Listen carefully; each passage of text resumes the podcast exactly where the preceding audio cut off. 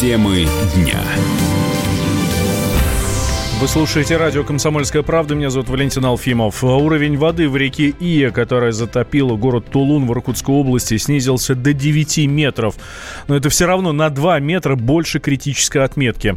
Также увеличилось число погибших. Паводок унес жизни 14 человек. Судьба еще 13 остается неизвестной.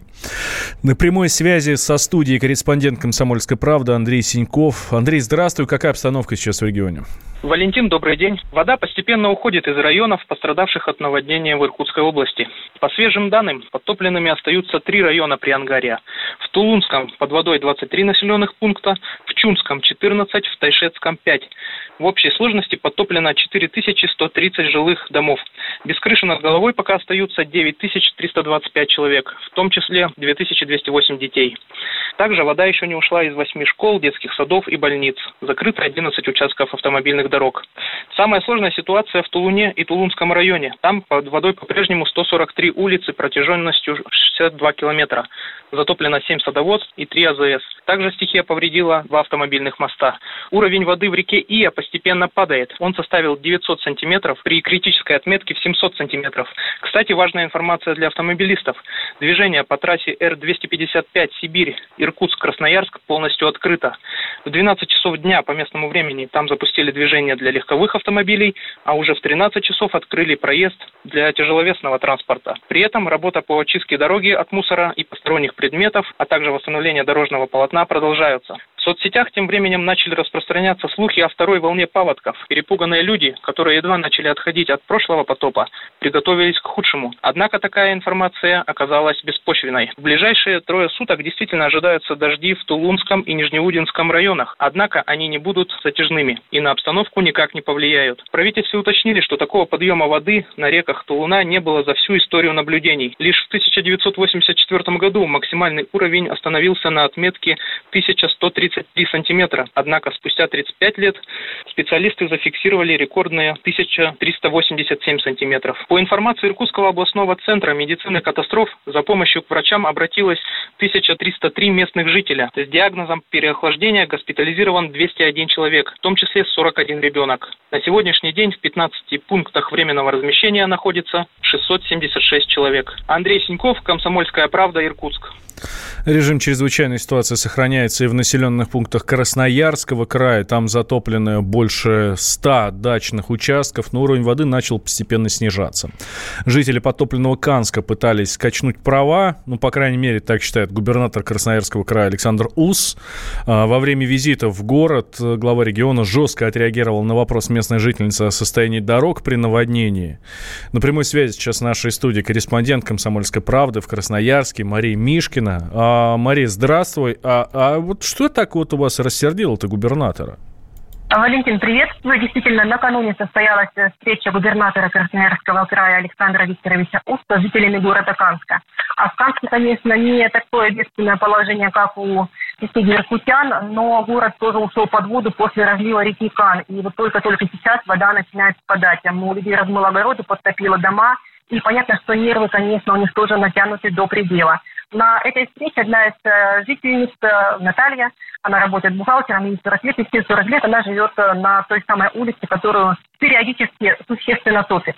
И, наверное, ее ситуация, одна из наиболее плачевных. Она задала главе региона вопрос, видели ли вы нашу дорогу, а если сейчас вода пойдет и ее размоет, за нами будут вертолеты присылать, имея в виду тот вертолет, видимо, на котором перемещается глава региона. Вопрос был здесь и не из серии совсем критических, и, может быть, не самый горячий, но, тем не менее, достаточно острый, и губернатор ответил достаточно тоже резко.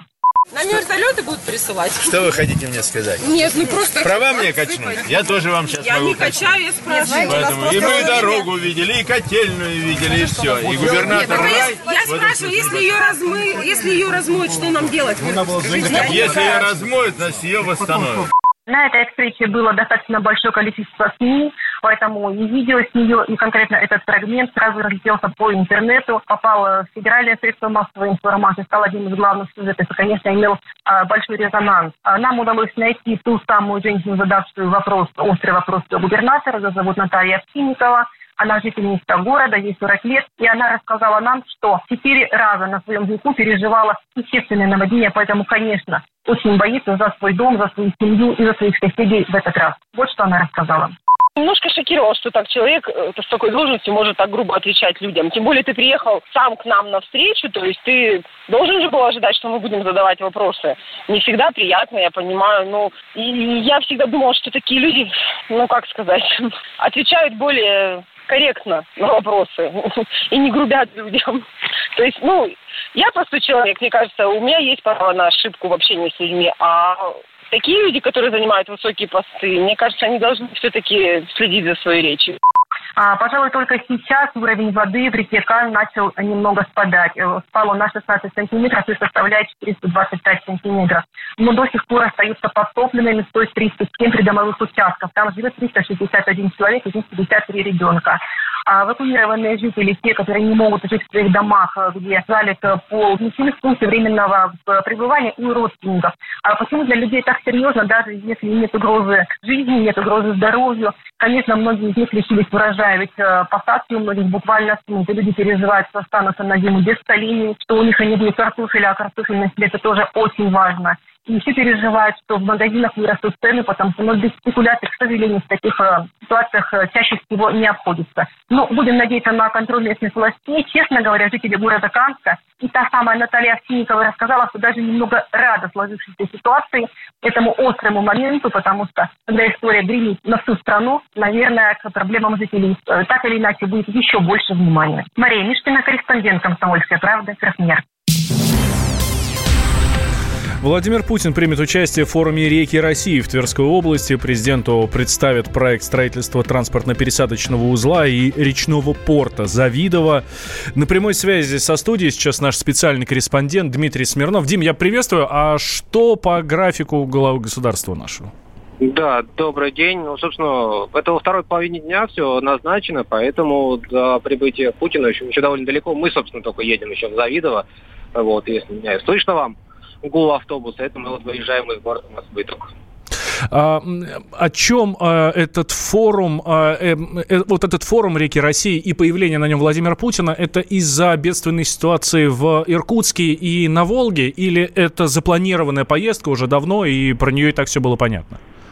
Не, конечно, есть соблазн связать это, только там какие реки-то там, в общем, в Иркутске дожди, в общем, причина всего.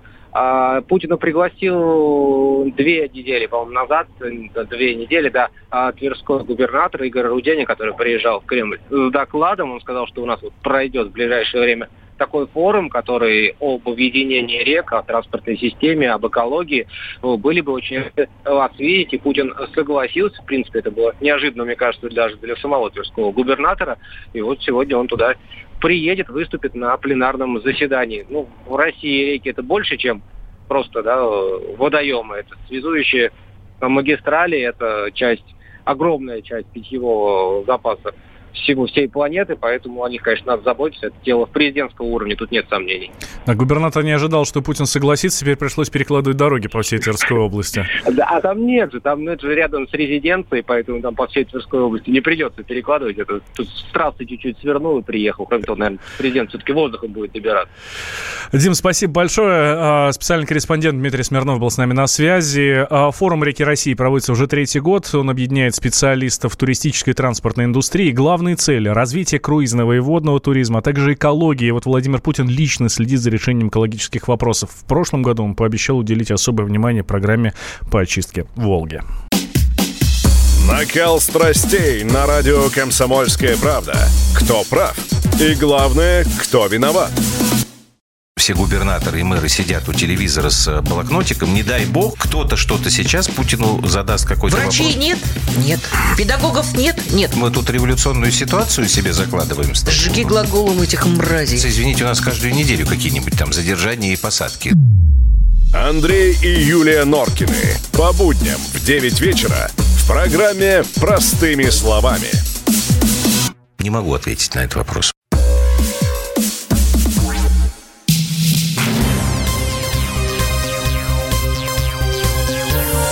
Темы дня. Вы слушаете радио «Комсомольская правда», в студии Валентин Алфимов. Правительство предложило защитить генетические данные россиян. Соответствующий законопроект был направлен в Госдуму. Кабмин предлагает отнести к персональным данным генетическую информацию, которая дает дополнительные сведения о человеке. Ну, например, состояние здоровья, образ жизни, особенности поведения и так далее. Сведения о геноме человека могут быть интересны широкому кругу мошенников и требуют защиты на законодательном уровне, считает зампред комитета по информационной политике Андрей Свинцов. Когда мы говорим о персональных данных конкретных людей, данных их ДНК, образцах крови, кожи и чего-либо еще, то, конечно, такие данные необходимо крайне скрупулезно оберегать, чтобы они не попадали в руки преступников и террористов. Потому что чем сильнее будут развиваться технологии, тем больше будут развиваться технологии у мошенников. Я не удивлюсь, если через какое-то количество лет, может быть, 5, 10, 15 лет, где-то террористы в состоянии будут планировать людей. И здесь, конечно, возникнет угроза, что могут появляться двойники тех или иных политиков. Все это приведет к полному хаосу. Сложно будет определить подлинность того или иного человека, когда ДНК у них будет полностью совпадать. Поэтому сейчас те данные, которые мы начинаем хранить и стараемся их хранить безопасно, это цифровые образы, паспорт, но действительно надо крайне внимательно обеспечить безопасность тех данных, которые позволят в будущем создавать очень серьезные угрозы для безопасности всего мира. Директор медико-генетического центра Валерий Ильинский рассказал, что крупнейшие российские лаборатории уже применяют всестороннюю защиту генетических данных человека. Законодательное регулирование в части персональных данных, генетических данных, я считаю, правильный порядок на российском рынке, потому что в России далеко не все компании, которые генетически работают, персональные данные охраняют, на мой взгляд, достаточно. В чем дело? Существующий закон о персональных данных не включал ранее прямого упоминания генетических данных в качестве персональных. Что такое вообще персональные данные? Это любые данные, которые позволяют идентифицировать человека. И генетические данные, конечно, позволяют однозначно человека идентифицировать. Но это было не так для многих других компаний, которые в России работают. И, собственно, вот такой законопроект просто предполагает уточнение, что в законе теперь будет однозначно написано, что генетические данные являются персональными, их тоже надо охранять. 2 года назад президент Владимир Путин обратил внимание на необходимость защиты генетических данных россиян. Он заявил, что в отдаленных регионах страны отбирают биоматериал представителей различных этносов. По данным СМИ, за этим стояли Соединенные Штаты. Летом 2017 года на сайте госзакупок США появился тендер на приобретение синовиальной оболочки и рибонуклеиновой кислоты жителей России, которые принадлежат к европеоидной расе. Цели сбора биоматериалов указаны не были. Мясо может подорожать на 10%. Повышение цен произойдет, если импортерам кормовых добавок доначислят НДС за последние 3 года. В Национальном кормовом союзе отмечают, что 60% от себестоимости продукции – это цена корма. Но это не единственный фактор, утверждает заместитель председателя комитета Московской торгово-промышленной палаты по развитию предпринимательства в АПК Марина Петрова. Прежде всего, следует учитывать, что ситуация крайне необычна, когда бизнес должен выплатить налоги единовременно за 3 года, при этом не планируя этого в своей деятельности. Во-первых, это приведет к резкому ухудшению финансовых показателей предприятий, в том числе к волне банкротства. Очевидно, что производители понесенные затраты включат в себестоимость и будут вынуждены повысить цены. Дело в том, что речь идет не о кормах в целом, а о кормовых добавках премиксом, которые в России выпускаются в небольших количествах. И да, они в основном зарубежные. Для того, чтобы выпускать премиксы, необходимо развивать неокорм. Это очень дорого для бизнеса, а государство не уделяет должного внимания этим вопросам. На себестоимость влияют следующие параметры. Это зависимость от валютных курсов, потому что и яйцо для выращивания мяса птицы, и поросята, и крупный рогатый скот приобретаются за рубежом. Ветеринарные препараты, которые зачастую зарубежные. Кроме того, это растущие тарифы на все энергоносители. И те премиксы, о которых мы сегодня говорили. Вот все это и дает рост цен, который наши потребители видят на полке. 90% добавок для изготовления кормов поставляются в Россию из-за рубежа. С 2004 года действует льготный налоговый режим для их покупки. Компании, предоставляющие эти добавки, могли платить НДС по сниженной ставке в 10%. А вот теперь импортерам предлагают доначислить от 4 до 7 миллиардов рублей налога за 3 предыдущих года. Радио «Комсомольская правда». Более сотни городов вещания и многомиллионная аудитория. Челябинск 95 и 3 FM, Керчь 103 и 6 FM, Красноярск 107 и 1 FM, Москва 97 и 2 FM. Слушаем всей страной.